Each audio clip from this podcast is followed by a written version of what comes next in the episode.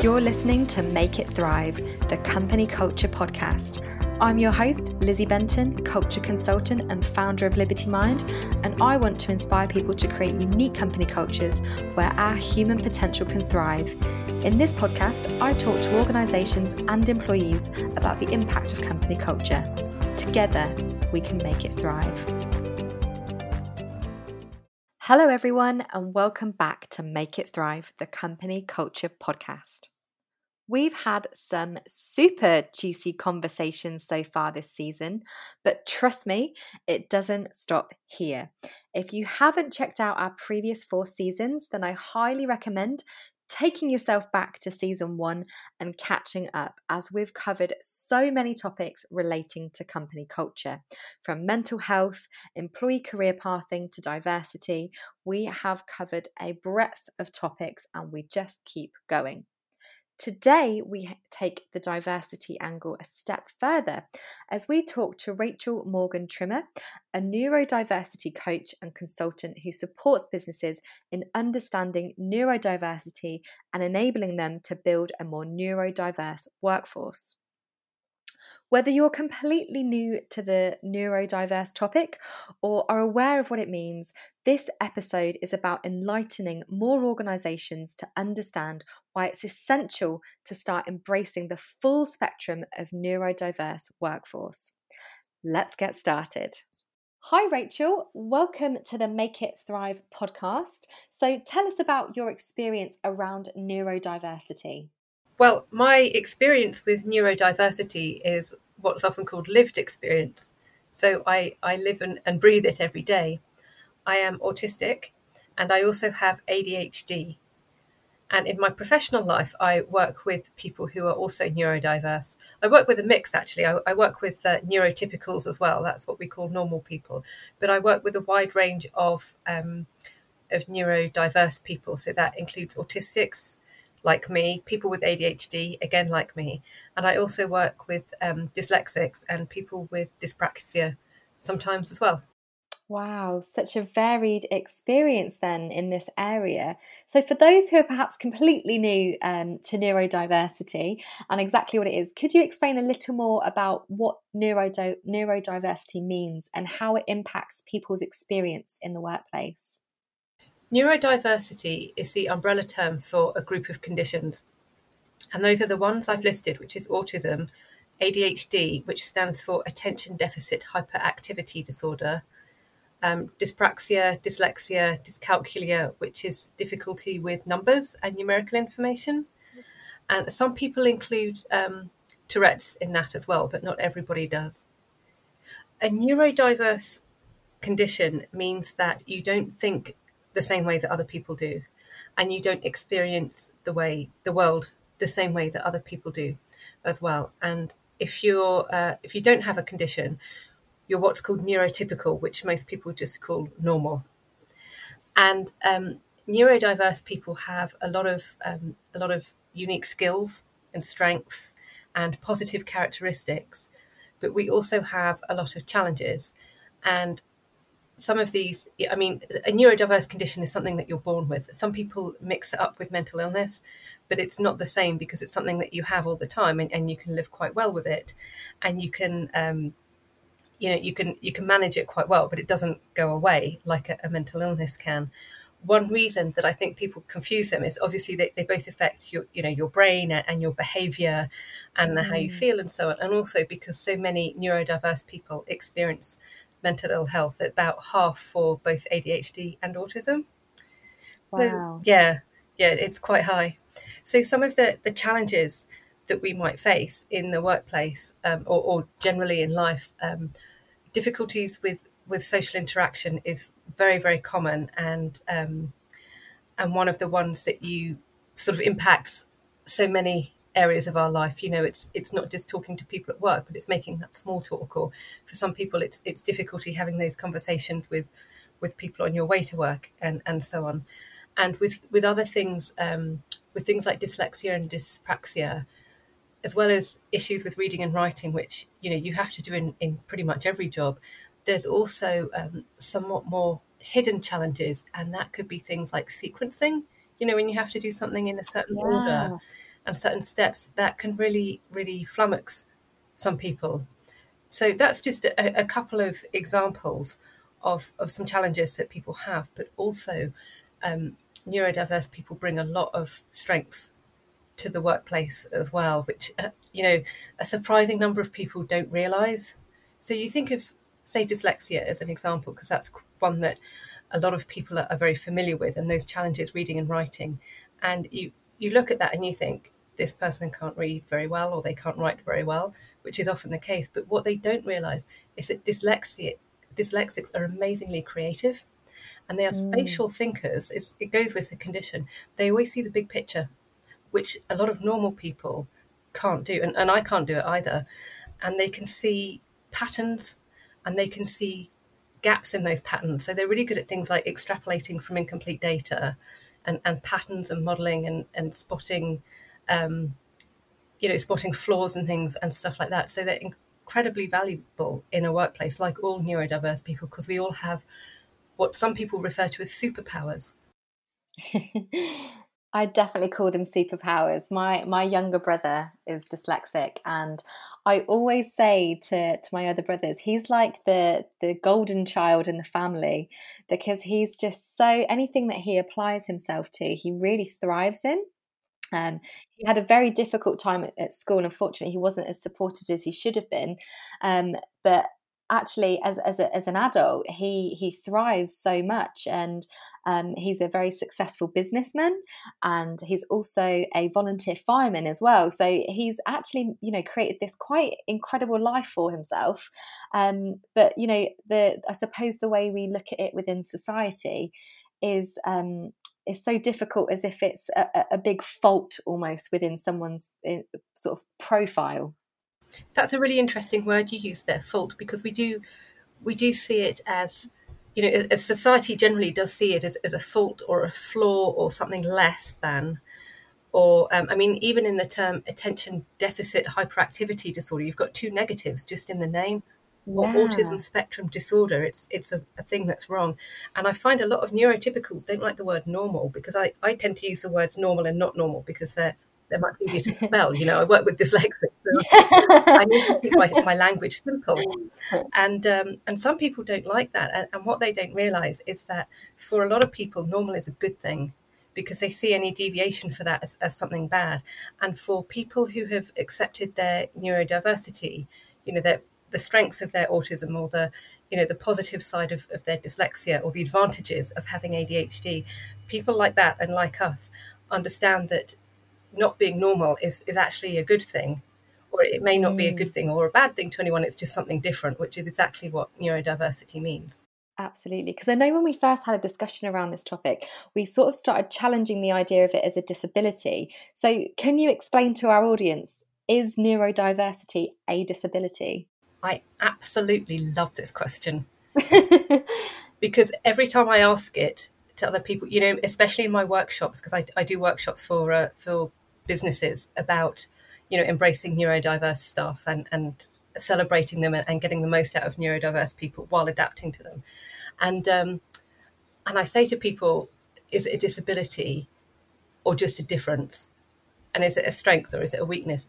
And and people never answer properly because they don't really know and um, and they, they always want to say, "Oh, can we answer more than one? Can we say it's a, a strength and a weakness and a, a, a, disability and a difference?" And, and a lot of people will say, um, you know, they, they don't like to say it's a disability because again, they they, um, they associate that with being negative. That a disability mm. is a negative word, and I don't necessarily see it that way. You know, it's it's just there, isn't it? A disability is just yeah. there. You either have one or you don't. And uh, and what's really interesting. Um, is that often the lawyers, because I, I do some workshops with law firms, and they always say, yes, it's a disability because it's classified as one under the Equalities Act, which means it's a protected characteristic, which in the workplace is a good thing because it means your employer has to make adaptations for you. Wow. So when it's a good thing, then people say, yes, that's a disability. But what I find really interesting is that if I've got people to say, yes, it's a disability, I stand in front of them and say, do you think I'm disabled? because they know, you know, I say right at the beginning, I have autism and ADHD, and they look at me and go, no, but they've just said my conditions are a disability. So I think that says a lot about how we how we see and, and perceive disability and and how Yeah. we see and perceive these conditions as well. So yeah, I, I really love that question because um, because it doesn't really have a straightforward answer. It kind of depends on on your own perception of of disability, your perception of neurodiversity, and your perception of the individual in front of you. And for me, in in my case, I've got to tell you, it does. Um, I I change my mind on it from day to day and how much it suits me. because some days I feel I don't. Well, I never feel disabled really. Some days I find things really difficult, and if um, if I need something different from everybody else, I will put my sunflower lanyard on. I don't know if you've seen them; those indicate that you have a hidden disability. Oh wow, no, I haven't. Yeah, I'll put that on just so I don't have to queue because it drives me up the wall. Or you know, also people stay away from me as well because you know some people are too close or they they talk too loudly or something. So I'll you know I will identify myself very obviously as being disabled if I want or need something. But on the days that I don't, or on, in the situations that I don't, then I will say no, I am not disabled. Wow, that's so interesting, isn't it? And I think sometimes it language has so much to do with it, doesn't it? Because you like like you say, there's so many negative words when when you start looking at, at some of these um, areas. It's kind of like, wow, we we I suppose we've we've added in a lot of um, negativity. So so it feels like um, when you're talking about these things that it's not a positive because there's so much negative language involved. Yeah, and, and there's also a lot of medical language involved as well. So diagnosis is, you know, I, I talk about diagnosis even though it, it sometimes make me makes me a little bit uncomfortable. I, I prefer identify, Mm, you know, because if you're diagnosed with something, it means you're you're ill and you can get better. And there's there's terms like um, some people are taught to say people with autism, which implies that you can get rid of the autism and still have the person rather than it being being integrated. So the um, the the medical terminology, to be honest, doesn't really sit very well with me. yeah, definitely. Do you know what? I funny, funny enough, I, I I listened to another podcast. Um, it was the other week. I, I often listen to other podcasts while I'm doing the ironing. Very exciting. Um, but that was around um, enough about um, the word we use around um, women struggling to have children about the word barren and the way a lot of the time doctors are using that word which is just so negative. Um and and there was there was a it was really interesting about sort of you know the way they were like well actually we need to be using different language around women struggling to have children because that word is a real trigger for people. Um and it it's it's almost so final as well Yeah, yeah, I agree. It's um, you know some people don't think the words that we use are are that important, but they really are. And I, I quite often get asked um, by neurotypicals, or what words should we use, and and you Mm, know what if I get it wrong? And to be honest, if you're trying to use the right words, frankly, that's good enough. It doesn't matter if you use the wrong words, or and, and I use wrong in quotation marks because um, you know a lot of people in the neurodiverse community do disagree about what they like to be called or what they think is offensive or whatever. And um, if you, at least if you're trying, you know that's you're you're yeah ten steps ahead of anyone else who really you know who doesn't care. So I, I honestly, I genuinely appreciate people who are trying to use the the right words or the words that they think are suitable, and and that you know that's really something that's quite valuable to people like me. Mm, definitely. No, I must agree. I mean, we've sort of covered, you know, how it can add a real, um, you know, benefit to workplaces. And I, I read um, a Harvard Business Review study about, um, you know, looking at, at why more organisations aren't, um, you know, being di- neurodiverse in their um, recruitment and hiring, and, and it, it covered one case study about a gentleman um, who had autism, and he was incredibly engaged and productive in his role, but it had, ta- it had taken him two years to get employed. Um, I mean, what do you feel stops more organisations developing a culture that's more inclusive in the ra- realms of neurodiversity? Well, I think a lot of it is that they just don't know that we're out there. They don't know the advantages of hiring neurodiverse people.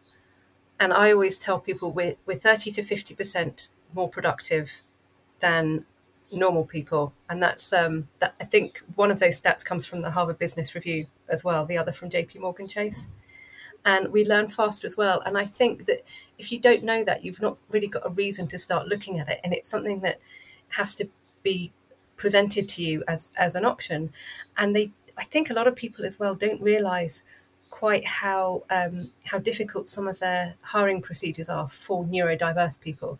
So take a, a dyslexic for example, if they can't fill in an application form correctly, then mm. that's immediately a block. And you know, some people with um, with anxiety that goes with their conditions, um, you know, that that's obviously going to have a negative impact on their job interview, and they they might not perform that well. And somebody with ADHD, for example, simply turning up on time can be quite a challenge for them. So there are a lot of blocks to, to that in the first place. But I think a, a large part of it is the fact that they don't know that you need to be inclusive to neurodiverse people, not just because it's the right thing to do, which it is, but also because there's so much that we can bring to organizations. And I think at the moment, there isn't that awareness. Yeah, absolutely. I must agree with you. I really must because I think it's so easy to when you're looking at you know improving your culture and and and, and changing your processes that very few organizations look at how this is going to to be seen by by the diverse outside world they're often looking so inward rather than outward um, about their processes and I'm, i must agree on that it's it's it's an area that that needs to really be highlighted and much more increased um, in the in the terms of the organization especially in regards to the culture so i really agree with you on that one i mean you've mentioned about the statistics, you know, of the benefits of having neurodiverse people within the company, you know, what it can bring. Um, and, you know, tell us a bit more. Why, why do more companies need to embrace neurodiversity when it comes to their company cultures? The short answer is because we're really good at, at what we do. um, a lot of people, a lot of people paint, say, autistics, for example, as being quite um, emotionless, and that's not true. We get if we get properly stuck into something, if we're hired into a job where we're really passionate about it, we will, um, you know, we will always go the extra mile to get something done. We always like to do stuff properly, and that can be a, a real asset. And you find um, autistic people tend to have specific skills as well. And, and IT is the classic one. There are a lot of autistics in IT, but you find a lot of autistics in creative roles as well. Wow. So there is a, the fact that um, you know we're, we're passionate and, and, committed and and talented in many cases and when you have somebody with say adhd we we tend to work very quickly and mm. in a, hmm. in some roles that's um, you know that can be a bad thing because we tend to go too fast but then in other roles and especially something like um, mul- you know where you need to multitask yeah. we can be incredibly efficient and there are people with ADHD in in all sorts of roles and, and things like um, very high pressure jobs as well. We we actually like the pressure. We we thrive on it. So in those, you know, in, in jobs where you, you say, Oh, I don't want to ask somebody to do this because it'll be too much pressure, you, you stick an ADHD person in there and they're, you know, happy as a clam doing that role. And I think um, finding those those roles where people can build to their you know, build on their strengths is really valuable because you, you're getting out so much more than you put in. You're not just putting a mm. person in a job, and you know they because a, a lot of uh, neurodiverse people are unemployed. I think it's something like eighty percent. So wow. it's really high, and um, you know most neurodiverse people want to have a job. So when you've put somebody in in one of those jobs, when you hire somebody into a job that they're really well suited to, you're getting someone who is not only um, you know excited about having a job and so on but also able to sort of commit more and, and enjoy and sort of thrive because they're able to to use those skills i mean we all feel good when we're when we're able to do something that we're good at and that's kind of multiplied yeah. by 10 when you've got a neurodiverse people not just because the way we do things is is sort of so much more extreme than than normal people but because we feel very deeply as well quite sensitive mm. so we we feel those things very deeply. You know, that sense of confidence, that sense of pride, the yeah. sense of happiness that we get. In fact, I know somebody in neurodiverse recruitment, and he said when he was sat in a, a job interview and they gave an autistic guy a job that was absolutely perfect for him, he said he could see his face light up in the interview oh. because it meant that much to him. Oh my goodness! So we're obviously, um, you know, th- there's so many reasons to hire um, to hire neurodiverse people, and and I think that the crux of it is it, it's that bundle of, of reasons. You know, it's a whole the whole package, the whole picture that you're getting. Absolutely. I mean, touching on a point that you said there as well about, um, you know, that uh, roughly 80% of neurodiverse people are unemployed. What what is kind of stopping that? Is it that organisations are, are just simply not adapting to their needs, or is there is there other kind of, um, I suppose, roadblocks in the way to increasing their employment? I think there's there's a variety of factors. We we talked about how hiring processes are not generally very inclusive. There's also the fact that neurodiverse people don't always disclose and there are people are always surprised by this. They don't always know.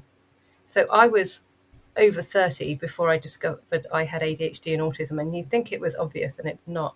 And I've met people who are over 50 before they even discover they're dyslexic, which you think would be wow. obvious, and it's not.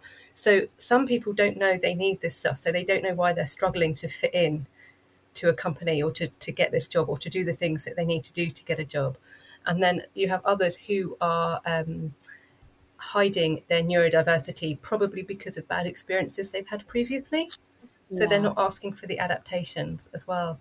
And I think one factor that also might be um, an issue is that companies don't always know what adaptations to make and and it's easier for the neurodiverse person to have that offered rather than ask we don't always like to ask for things because it makes us feel mm. embarrassed or demanding or um, you know, kind of like we're in a special needs category where we, we don't necessarily yeah, feel cool.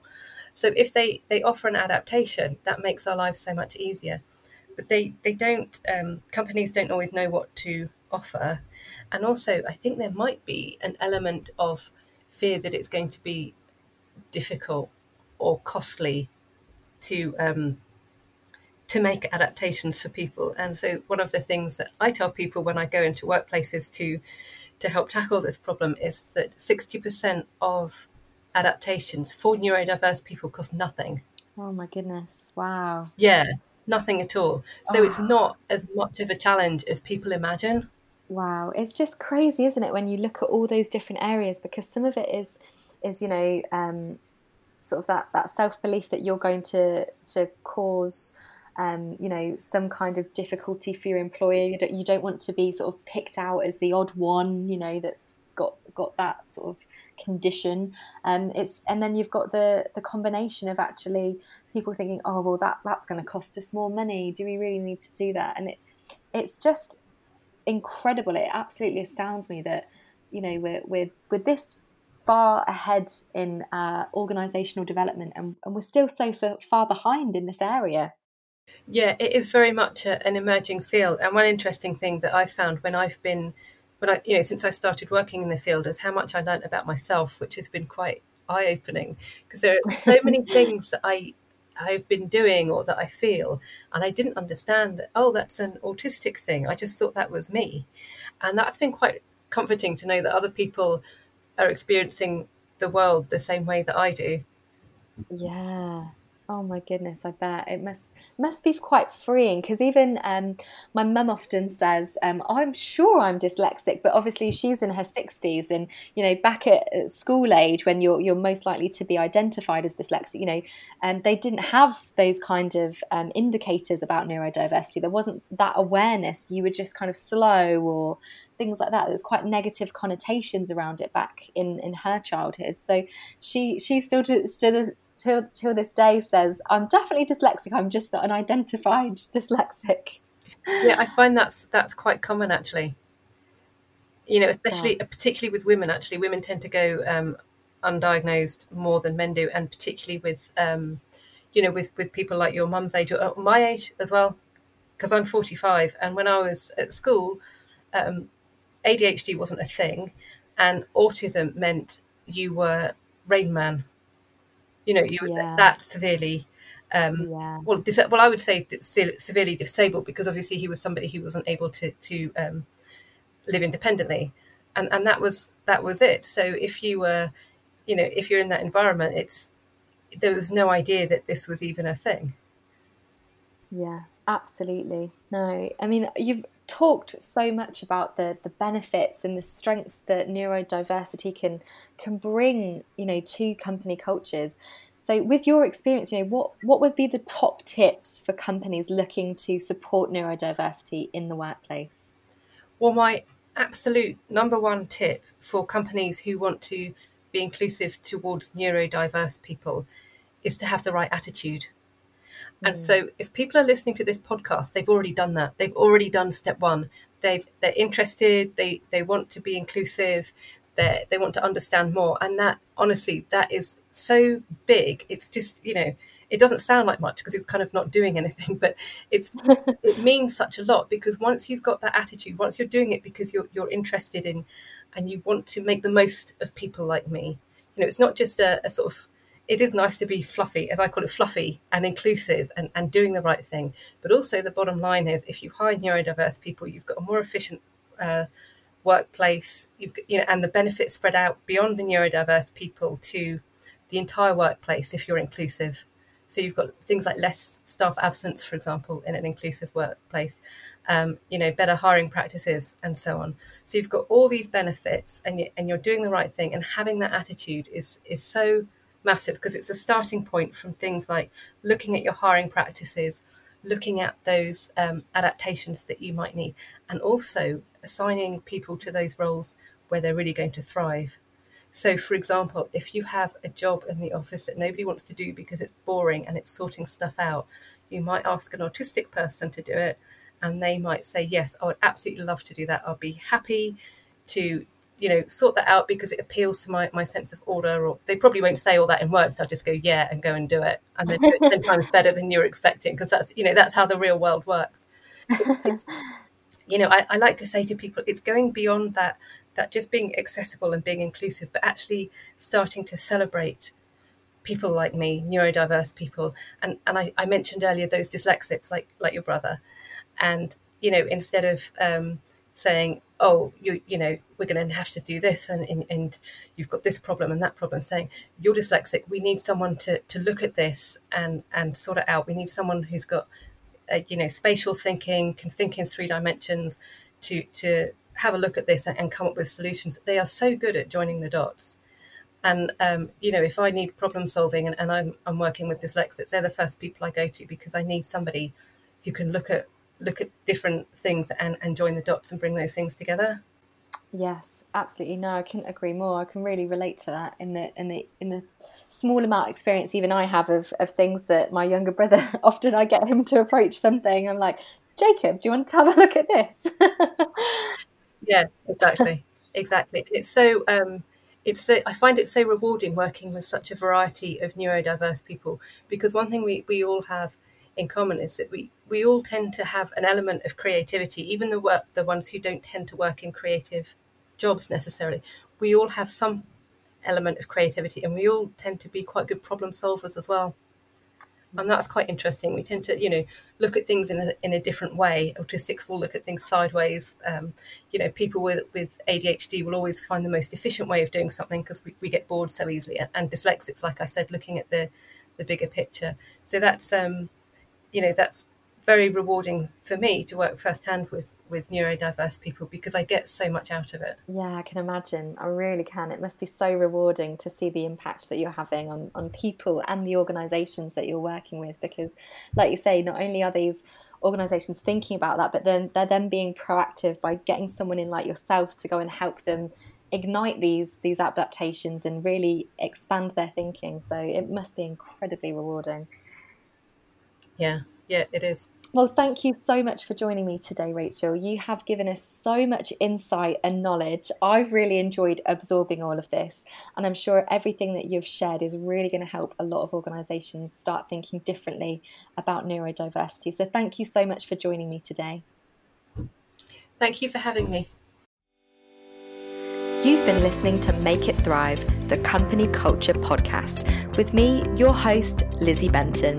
If you've enjoyed listening and want to keep up with all things culture, don't forget to subscribe. Thank you so much for listening, and I look forward to welcoming you back next week.